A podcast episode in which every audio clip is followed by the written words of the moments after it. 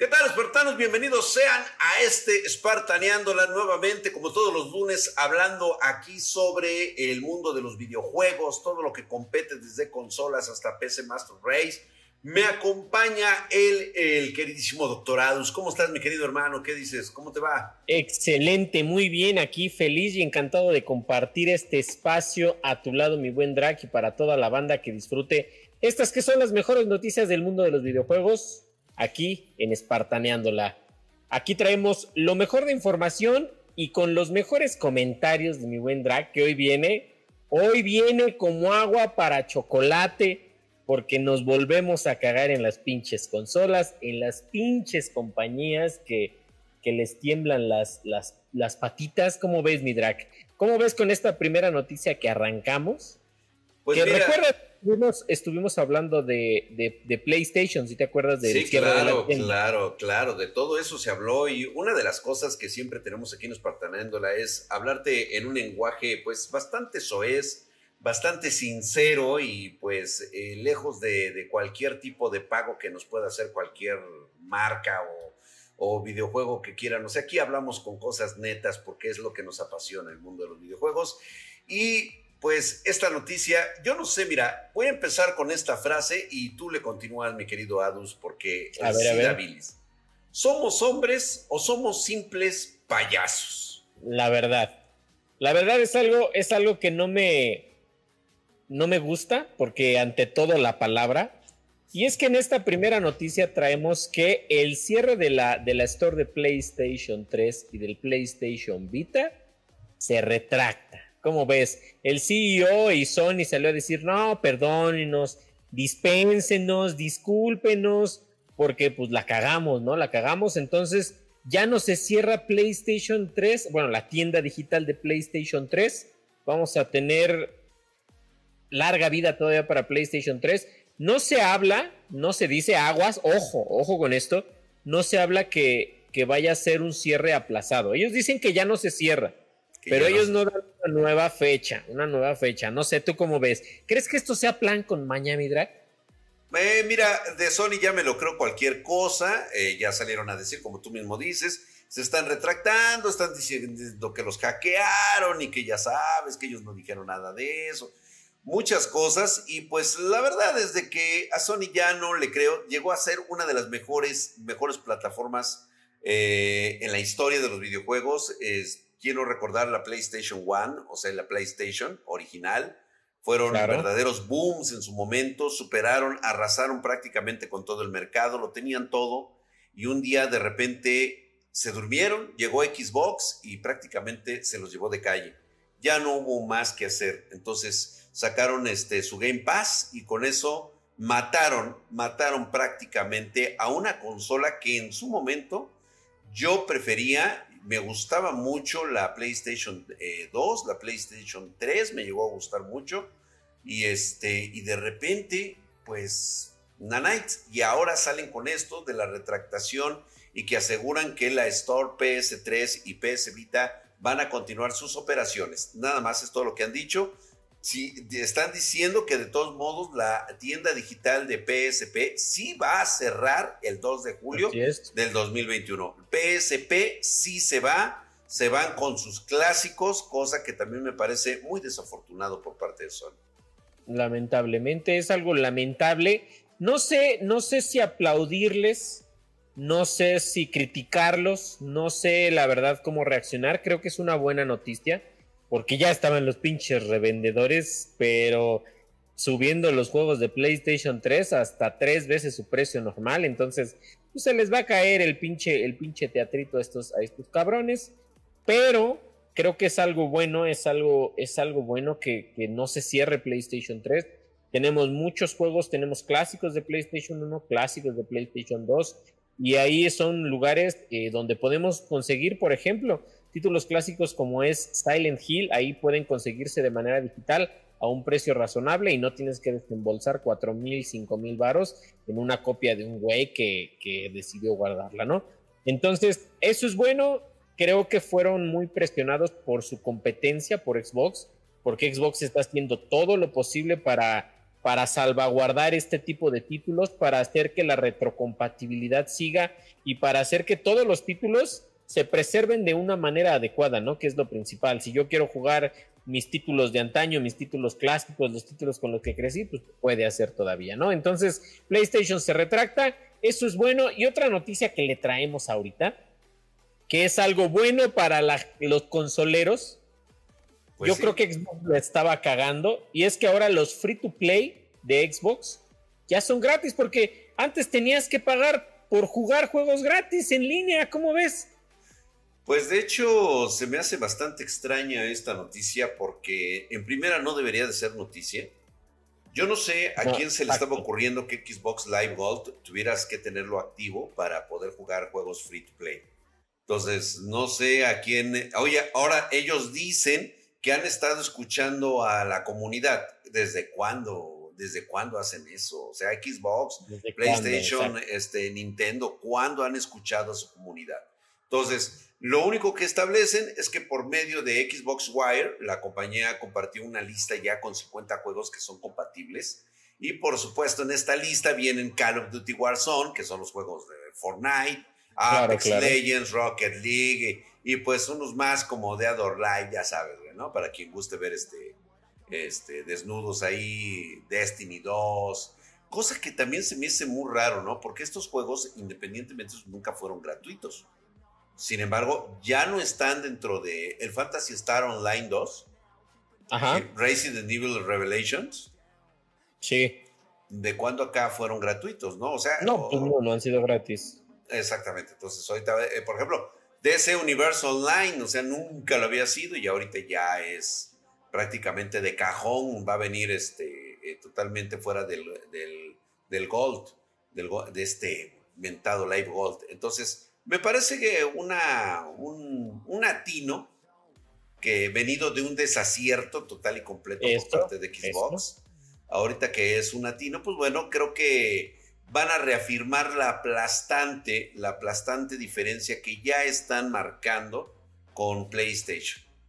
Definitivamente sí lo están haciendo y creo que eh, Sony o se tiene que renovar en hacer algo muy cabrón o de plano va a terminar en el cementerio de las consolas fallidas, como tuvimos en su momento. Digo, a lo mejor fueron más que nada decisiones de costilla, como la Dreamcast, ¿sí? como la Sega Genesis, que son legendarias, o sea, ellas no perdieron, a pesar de que nunca más volvieron a salir. Pues digo, realmente pues es, es oro lo que tienes en las manos, ¿no? Entonces, este, pero pues recordemos ahí otras, otras que quedaron en el olvido completo y total. Y quien puede quedar sepultado en este es PlayStation. Definitivamente. PlayStation, ¿eh? sí. PlayStation puede quedar. Sacaron, sacaron una, una encuesta apenas, eh, GameSpot. Sacó una encuesta acerca de qué es lo que a los usuarios de PlayStation les interesaría más. Entre algunas opciones era una mejora de calidad gráfica, una mejora de frame rates, este, un disco duro más rápido y retrocompatibilidad PlayStation 1, PlayStation 2 y PlayStation 3.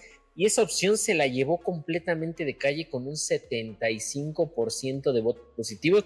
Entonces, creo que lo que debería hacer PlayStation es comenzar a ver la manera de ser retrocompatible para que no se pierdan juegos extraordinarios que solo son solo se pueden jugar en, PlayStation 3, como lo es el Metal Gear Solid 4, Guns of the Patriots. Ah, ese, ese puto juego nada más lo puedes jugar ahí, entonces se te madrea tu Play 3, ya. Valió, Adiós, tan, tan, tan, tan, así es. Exactamente. Entonces, Tengan mucho cuidado, chicos de, de Sony. más que, más, que, más que de aciertos, yo creo que es una reivindicación no, no creo que sea bueno aplaudir la corrección de los errores, pero bueno, yo creo que de parte de Xbox y de parte de PlayStation es una manera agradable ver cómo ahora ya están escuchando o comienzan a escuchar la comunidad. Y bueno, lo que escuchamos, hablando de escuchar, escuchamos mucho ahora de, de esta enfermedad que, que tanto nos da miedo, que tanto nos gusta, que tanto polémica levanta, como es el coronavirus y ahorita hay una excelente noticia, mi drag, porque hay, hay un, videojuego que está ya siendo testeado por la FDA, que es la, la Fruit Food and Drugs Association de, los Estados Unidos, para utilizar un videojuego como tratamiento de COVID. ¿Cómo ves, Midrak? Pues no que eran violentos. Entonces, ¿en qué quedamos? Nuevamente la pregunta es, ¿somos hombres o payasos? Ahora resulta que esta comisión efectivamente una de las que ha estado muy encima, sobre todo a la hora de querer este, apadrinar o apoyar a la sociedad de padres de familia, estos imberbes cabroncetes que no toman responsabilidad de la educación de sus hijos, pero sí quieren que la sociedad, que los videojuegos, que la televisión, que prácticamente todo, toda la humanidad, menos ellos, tengamos una responsabilidad educativa con los niños. Entonces, ahora salen con esto y me parece algo atinado nuevamente, sí, que se haya aprobado para este 2020 un estudio que permita a, pues a los grupos médicos hagan comparaciones de los síntomas de ciertos individuos para descubrir si hubo una mejoría en comparación eh, con los sobrevivientes del COVID-19 que no han jugado este videojuego. Se pretende de que esto les ayuda mucho, sobre todo con algún problema cognitivo, ¿no? Que es lo que se está dando entre adultos de entre 18 y pues prácticamente la eternidad, ¿no? 18 90 años. Sí, que ya fueron diagnosticados con COVID y que se están recuperando o ya se recuperaron pero que les han quedado secuelas, porque esta es la cuestión de que no importa si eres asintomático, puedes llegar a tener secuelas de, esta, de esta cosa. Así es, de hecho entrando un poquito, un poquito desde el punto de vista médico, el COVID actúa de dos maneras afectando los nervios. Uno es eh, trombosando eh, ciertas arterias, es decir, tapando arterias que tenemos en nuestro cerebro y provocando algo que se llama EBC, eh, que es un evento vascular cerebral o enfermedad vascular cerebral, como se ha actualizado recientemente, y puedes tener problemas. Obviamente te, infarta una parte de, tu cerebro, es lo que se le conoce comúnmente como un infarto cerebral. Entonces, este tipo de pacientes obviamente tienen secuelas cognitivas donde pueden eh, dejar de tener la posibilidad de mover el hemicuerpo del lado izquierdo o derecho, dependiendo de dónde se encuentra el infarto, y hay otros pacientes que, que tiene afección neurológica. Recordemos que uno de los, de los eh, grandes síntomas del COVID es la falta de olfato. Entonces, esto es por la, el daño nervioso que causa el virus a, este tipo de, de, nervios. Y el juego, el juego que se utiliza es un juego para móviles. Fíjate, es el Endeavor RX. Y este tipo de juegos, como se utilizan mucho eh, mucha precisión cognitiva, por así decirlo, nos puede ayudar a mejorar, a mejorar todo este daño que ha llegado del COVID.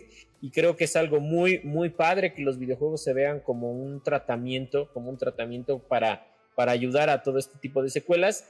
Y yo concuerdo contigo, ¿no? A ver, entonces, primero la OMS dice que los videojuegos son malos, pero luego que no, que te ayudan con secuelas para ciertas enfermedades, porque no solo, no solo te ayuda el COVID, ¿no? Entonces, Aquí vemos cómo el mundo está plagado de doble moral. ¿No crees, Midrak? Así es, así es. Entonces, digo, por un lado, qué bueno que se está entendiendo que los videojuegos aportan, aportan en lugar de destruir y de que la responsabilidad de las situaciones eh, malas que han ocurrido es por una deficiencia propia de los individuos de la sociedad en general, de los padres de familia y no, no de un videojuego, no de un juguete o de una de un mal, este, de una mala orientación por parte de los tutores, de los jóvenes o de las personas adultas que se toman, eh, pues, con un problema mental, la verdad sobre videojuegos. ¿Quién en su sano juicio tomaría un evento ocurrido en un videojuego como algo real.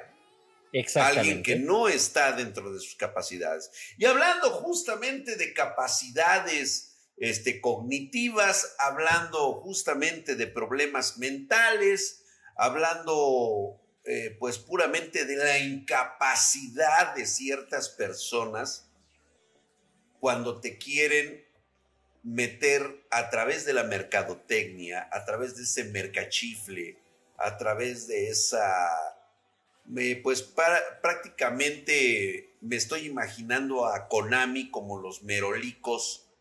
Eh, una, una división, una división por supuesto que no, que pareciera que por ahí tienen ciertas mejor, mejor díganlo honestamente, ¿no? Están este, apoyando este tipo de videojuegos porque pues hay intereses por ahí tal vez sexuales, ¿no? De, Tal vez. De, de, de, un director por ahí con una chavita que se puso ahí a hacer este, cosas en los videojuegos.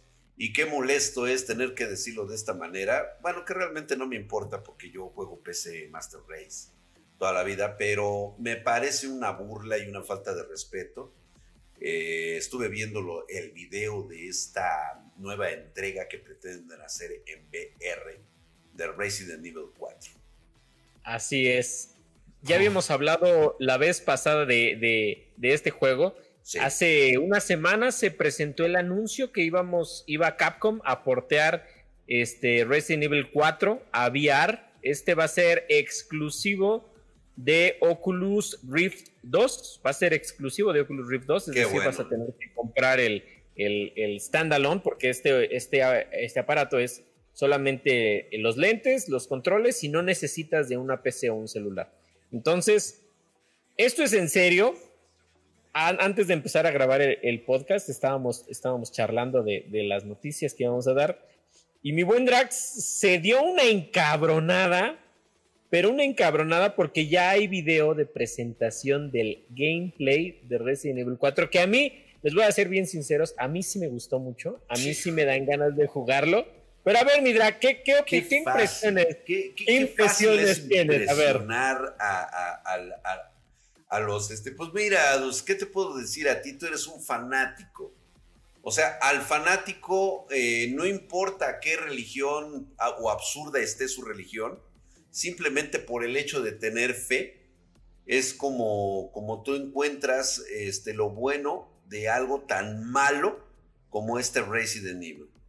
¿sí? Y te voy a, y te voy a, te, voy a ser honesto porque, porque le, le, estoy echando calabaza. Tan solo ver, cómo es la dirección gráfica del juego, o sea, en ningún momento me está aportando un envolvimiento en un mundo este, de terror, ¿sí? Para los que tengan la oportunidad de verlo, ustedes díganme si esto puede producirles de alguna manera un terror como tal. Creo que el experimento, me parece que se llama Experimento 51, es, es un VR virtual con muy buenos gráficos. Tiene mucho mejor que aportar que lo que está haciendo este, Konami con Resident Evil 4 VR. Es en serio. Esto no asusta ni a un niño esto no me da el envolvimiento, vamos, ni siquiera vale la pena gastarte en el VR para jugar este Que cuesta 10 mil pesos, ¿eh? Nada, nada, casi nada, ¿eh? 10 mil no, bolas. nada. 10 mil, o sea, está caro. Yo creo, fíjate que yo creo que tienes razón. Y aparte volvemos a temas que ya habíamos platicado eh, de cuestiones de la nostalgia. A mí me llama la atención porque yo jugué Resident Evil. Yo cuando jugué Resident Evil 4, yo iba en segundo de secundaria, tenía aproximadamente 12 años. Y entonces lo pasé así, pasé el de GameCube todo así, con todo. Y luego pasamos, pasé el de PlayStation 2 con todo. Y luego sacaron el de Wii y lo pasé con todo. Entonces, a mí me gusta mucho el juego. Y ahorita es una manera, híjole, es que son, son sentimientos encontrados porque el, primeramente el título en el video que, se, que mostraron, el juego está completamente rehecho para el VR. Los controles están completamente cambiados. La perspectiva ya no es en tercera persona, arriba del hombro, que tanto fascinó en esa época. Ahora es en primera persona. Y los comandos van a ser completamente añadidos a la realidad virtual. Me explico, si tú ves una granada, tú vas a poder estirar tu manita y alcanzar. ¿no? Vas a tener, eh, por ejemplo, en la, en la escena de la, de la aldea, del pueblo, donde encuentras una escopeta, donde te enfrentas primeramente con el doctor Salvador, con la sierra, vas a poder romper el vidrio, agarrar la escopeta, vas a poder usar cuchillo en la mano izquierda y la pistola en la mano derecha, o sea, tiene cosas muy buenas, tiene cosas muy eh, divertidas, por así decirlo. Y en el cuestión de control de movimiento vas a poder ser de va a poder ser de dos maneras. Una con teletransportación, que creo que esa moda es una estupidez, es una estupidez. Ya lo he probado en, Skyrim VR y en, y en Doom, en Doom VR y en Fallout también VR entonces te marea el, teletransportarte. La otra manera es con el joystick. Con el joystick te vas a poder mover libremente. Habrá que ver, habrá que ver. A mí me llama mucho la atención.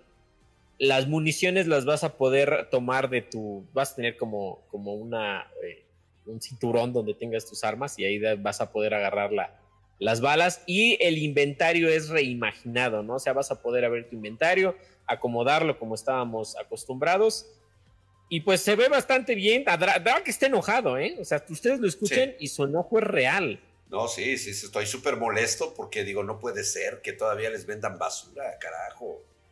O sea, no, no, no, Adus, no, es que no debe de ser así.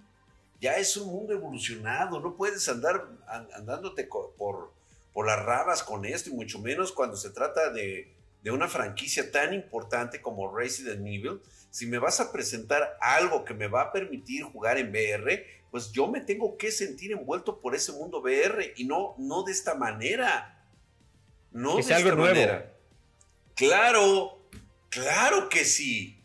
Sí, o sea, pero bueno, cada quien se siente libre de, de, de, de, de ay, bueno, mira, lo voy a dejar yo así porque realmente sí me, sí me cae, sí me cae este. Se te cae de peso. De peso, bastante, ¿no? Y pues bueno, con todas estas noticias que hemos estado trayendo, todavía por ahí hay, para mí nuevamente es así como que no sé qué esperar. Normalmente nosotros cuando hablamos de, de, juegos nos ponemos emocionados cuando hablamos de una, de, una, de una franquicia exitosa, que va a salir una nueva entrega trátese de Skyrim, de, lo que es el de Scrolls, trátese de Mass Effect, trátese de, este, de Halo, trátese de Gears of Wars eh, o incluso de Resident Evil. ¿sí? Ahorita estamos esperando el Village, yo únicamente por agarrarle las, las nalgas a, a Lady Dimitrescu, pero fíjate que ahorita de alguna extraña razón está estallando este boom de los clásicos del survival horror Así es. Eh, pues digo, ya tenemos por ahí algo que se está anunciando para este 28 que se va a estrenar Song of Horror o Song of Horror, como lo quieren llamar, para PlayStation 4 y Xbox One. Un Así es. título que homenajea a los Resident Evil clásicos con cámara fija y habitación oscura. ¿Tú qué opinas de este, de este jueguito? A ver, ¿qué, qué, me puedes decir de él, este, pues mira, yo he visto los trailers, ya tengo la, edición de coleccionista súper apartada.